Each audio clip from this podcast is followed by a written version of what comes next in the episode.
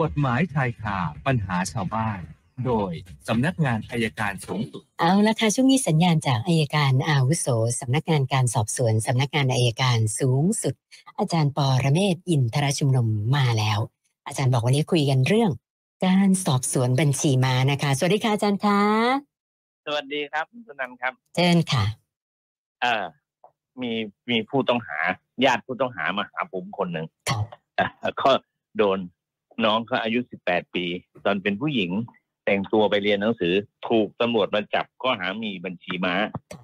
นะครับทีนี้ถูกขังอยู่จะครบขังพรุ่งนี้แล้วครบฟ้องพรุ่งนี้ ขังมันตั้งแต่เดือนกรกฎาแล้วมาหาหรือว่าจะทำยังไงก็สอบถามแล้วปรากฏว่าขอดูบันทึกจับกลุ่มบันทึกจับกลุ่มก็ไม่ได้บอกว่าไปเปิดบัญชีม้าอะไรยังไงเพียงแต่ว่ามีหมายจับ แล้วก็มีข้อหาฟอกเงิน ซึ่งผมคิดว่ามันที่จับกลุ่มก็มันน่าจะไม่ถูกต้องหรอก มันต้องบอกพฤติการว่าเขาทำอะไรมาที่เป็นความผิดนะครับอันที่หนึ่งอันที่สองแล้วถามว่าให้การยังไง ให้การปฏิเสธ นี่ก็เป็นบทเรียนอีกครั้งหนึ่งว่าพอให้การปฏิเสธเนี่ยนะครับ แน่นอนไปถึงอายการอายการฟ้องแน่เพราะคุณไม่ได้ให้การอะไรเลยค่ะแล้วผมก็สอบถามรายละเอียดญาติก็บอกน้องเนี่ยเขาเปิดบัญชีไว้นานแล้ว ทีนี้ไปสมัครเรียนหนังสือไปสมัครงานออนไลน์เขาก็ขอเลขบัญชงบัญชี เสร็จแล้วก็บอกให้ส่งสมุดบัญชีไปด้วย เนี่ยครับ ผมบอกว่าโอ้โหแล้วงานก็ไม่ได้ ค่ะงานก็ไม่ได้นะครับโดนหลอกถูกใช่ส่งไหมเลขบัญชีไป แล้วอยู่ๆวันหนึ่ง เดือนกรกฎาก็ถูกตำรวจเอาหมายจับมาจับ ผมเคยออกรายการของเรามาครั้งหนึงแล้วว่าฝากพนักงานสอบสวนนิดนึงอย่าเพิ่งรีบออกหมายจับ เชิญตัวไปสอบสวนก่อนได้ไหมเด็กอายุสิบแปดปีนี่ขังมาแปดสิบสามวันแล้วโอ้เหรอร้องไห้ทุกวันโอ้ก็เลยบอกแปไม่ดสิรู้บจะสามทำวัยังนไงก็ฝากฝากฝากเมื่อกี้เจอ พนักงานสอบสวนสอนอหนึ่งมานั่งกินข้าวที่นี่ที่สันนิบาตผมก็คุยเขาบอกเนี่ยผมดูให้กับพี่ด้วยแต่ไม่ใช่เรื่องนี้นะครับค่ะฝากว่าพนักงานสวนดูให้นิดได้ไหมประชาชนเดือดร้อนเนี่ย คือสอบให้ได้ความชัดเด็กคนนี้เปิดบัญชีไว้นานแล้ว แล้ววันหนึ่งพอสมัครออนไลน์เขาขอเลขบัญชีก็ให้เขาไป ขอเลขบัญชีไม่พอเขาบอกให้ส่งเอกสารไปก็ฝากเพื่อนไปให้ เนี่ยครับ ต่อจากนี้ไปสมุดบัญชีก็ต้องไม่ให้ใครนะครับ ไม่ต้องให้ใคร เลขบัญชีก็ไม่ต้องให้ใครสมัครงานที่ไหนก็ไม่ต้องให้เลขบัญชีใครไม่งั้นเราจะมีปัญหาเดือดร้อนนะครับ ก็ฝากเป็นข้อสังเกตแล้วก็ฝากเป็นกระบวนการการสอบสวนด้วย อย่าเพิ่งรีบออกหมายจับ สอบให้ชัดเสียก่อนว่า น้องเขาเกี่ยวข้องกับธุรกิจพนันออนไลน์จริงหรือไม่ เพราะฉะนั้นแหละอันนี้เป็นข้อเป็นห่วงกับชาวบ้านทุกคนนะครับ ก็ฝากเอาไว้ครับค่ะนะ คำถามจากท่านแรกค่ะอาจารย์วันนี้คุณเตือนใจนะ บอกว่า เธอเปิดร้านขายของนะคะ แล้วก็จ้างลูกจ้างรายวันมาช่วยทำงาน ปรากฏว่ามันเกิดเหตุการณ์มีเจ้าหนี้ของลูกจ้างรายวันนะคะเอ่อเข้ามาทวงเงินในร้านนะแล้วก็เอะอะโวยวายเสียงดังนะคะแล้วมีทำร้ายลูกจ้างด้วย นะคะสิ่งของในร้านได้รับความเสียหาย แต่ว่าอาจจะไม่ได้มากมายนะแต่ว่าคุณเตือนใจบอกแม่พฤติกรรมแบบเนี้ย เราแจ้งความดำเนินคดีข้อหาอะไรได้บ้างเหรอคะอาจารย์ คือเขามาทวงในร้านไม่ได้หรอกครับเขาเข้ามาทวง การทวงต้องเป็นทวงเฉพาะตัวจะมาทวงกันต่อหน้าชาวบ้านนี่ไม่ได้นะครับถ้าถ้าอย่างนั้นเนี่ยมันอาจจะเป็นความผิด คือทวงให้คนอื่นได้ยินยังไม่ได้เลยครับ ผิดพระราชบัญญัติทวงถามหนี้สินนะครับแต่มันผู้ถูกทวงอาจแจ้งความดำเนินคดีได้ครับ ส่วนคุณสมชายนะคะบอกว่าแฟนเป็นหนี้บัตรเครดิต ก่อนหน้านี้ไม่ไม่เคยได้รับหนังสือทวงถามแต่อย่างใดทั้งสิ้นนะคะ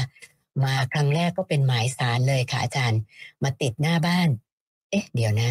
เป็นหมายอาจจะไม่ใช่หมายสารนะคะ เนื่องจากว่าหมายที่ว่าเนี้ยบอกว่าให้ชำระหนี้ภายใน30วัน ก็เลยสอบถามมาว่าอันนั้นมันหมายบังคับคดีครับคุณสนันครับ อ๋อ เป็นหมายบังคับคดีแล้วใช่ไหมคะหมายบังคับคดี คือตัดสินเรียบร้อยนะตัดสินเรียบร้อยแล้วคุณโอ้สนันเราค่ะผู้ลำบากแล้วนะครับค่ะต้องไปดูกันอีกทีหนึ่งอืมคือคือเขาบอกว่าเขาเนี่ยตอนเนี้ย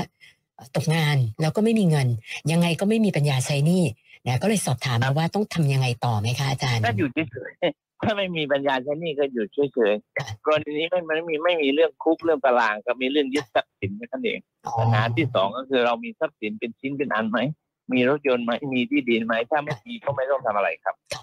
ส่วนอีกท่านหนึ่งก็ใกล้เคียงกันนะ คุณทศพลนะคะอันนี้ก็ปัญหาหนี้สินนะคะอ๋อแต่ว่ารายเนี้ยเขาบอกว่าเขาไปไกลเกลี่ยที่ศาลมาก่อนหน้านี้ แต่ว่าไอ้ที่ไปตกลงกับเขาว่าจะชำระหนี้เท่านู้นเท่านี้เนี่ยนะคะเขาบอกว่าเขาก็พยายามแล้วแต่พอถึงเวลาเนี่ยมันหาเงินไม่ได้จริง ๆ ก็เลยสงสัยว่าเราไปตกลงไว้แล้วเราทำไม่ได้แบบนี้ผลมันจะเป็นยังไงเหรอคะอาจารย์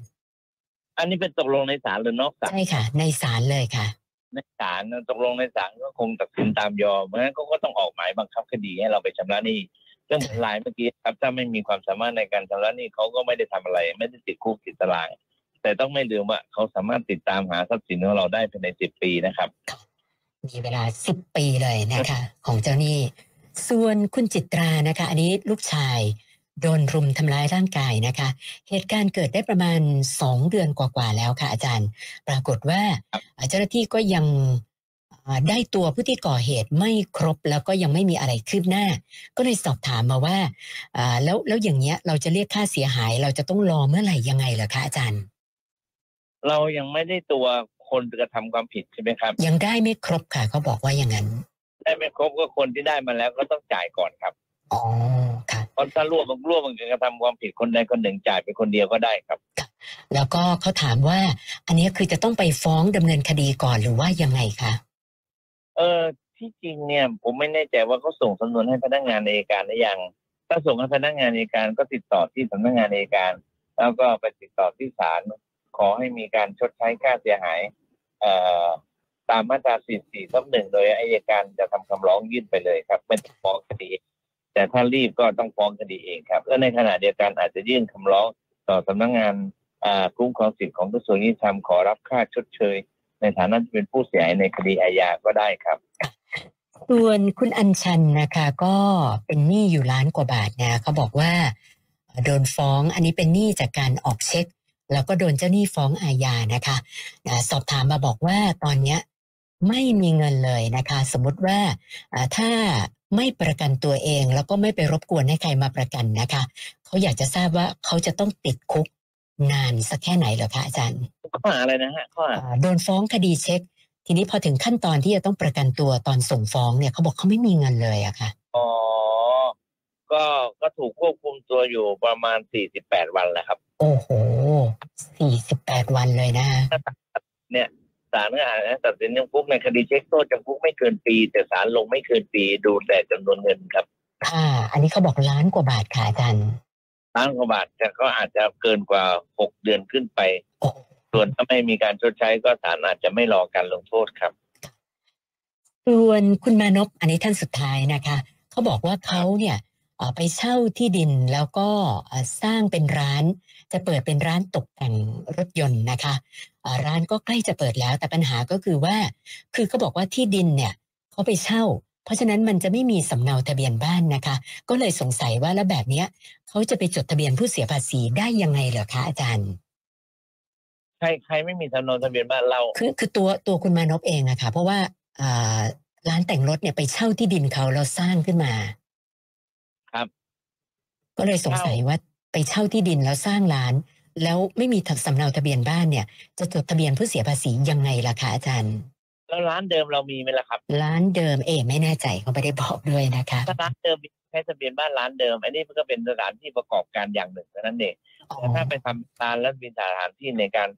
มีเป็นห้องขึ้นมา มันก็ต้องเกี่ยวกับพรบควบคุมอาคารอีกรอบหนึงเนาะค่ะค่ะ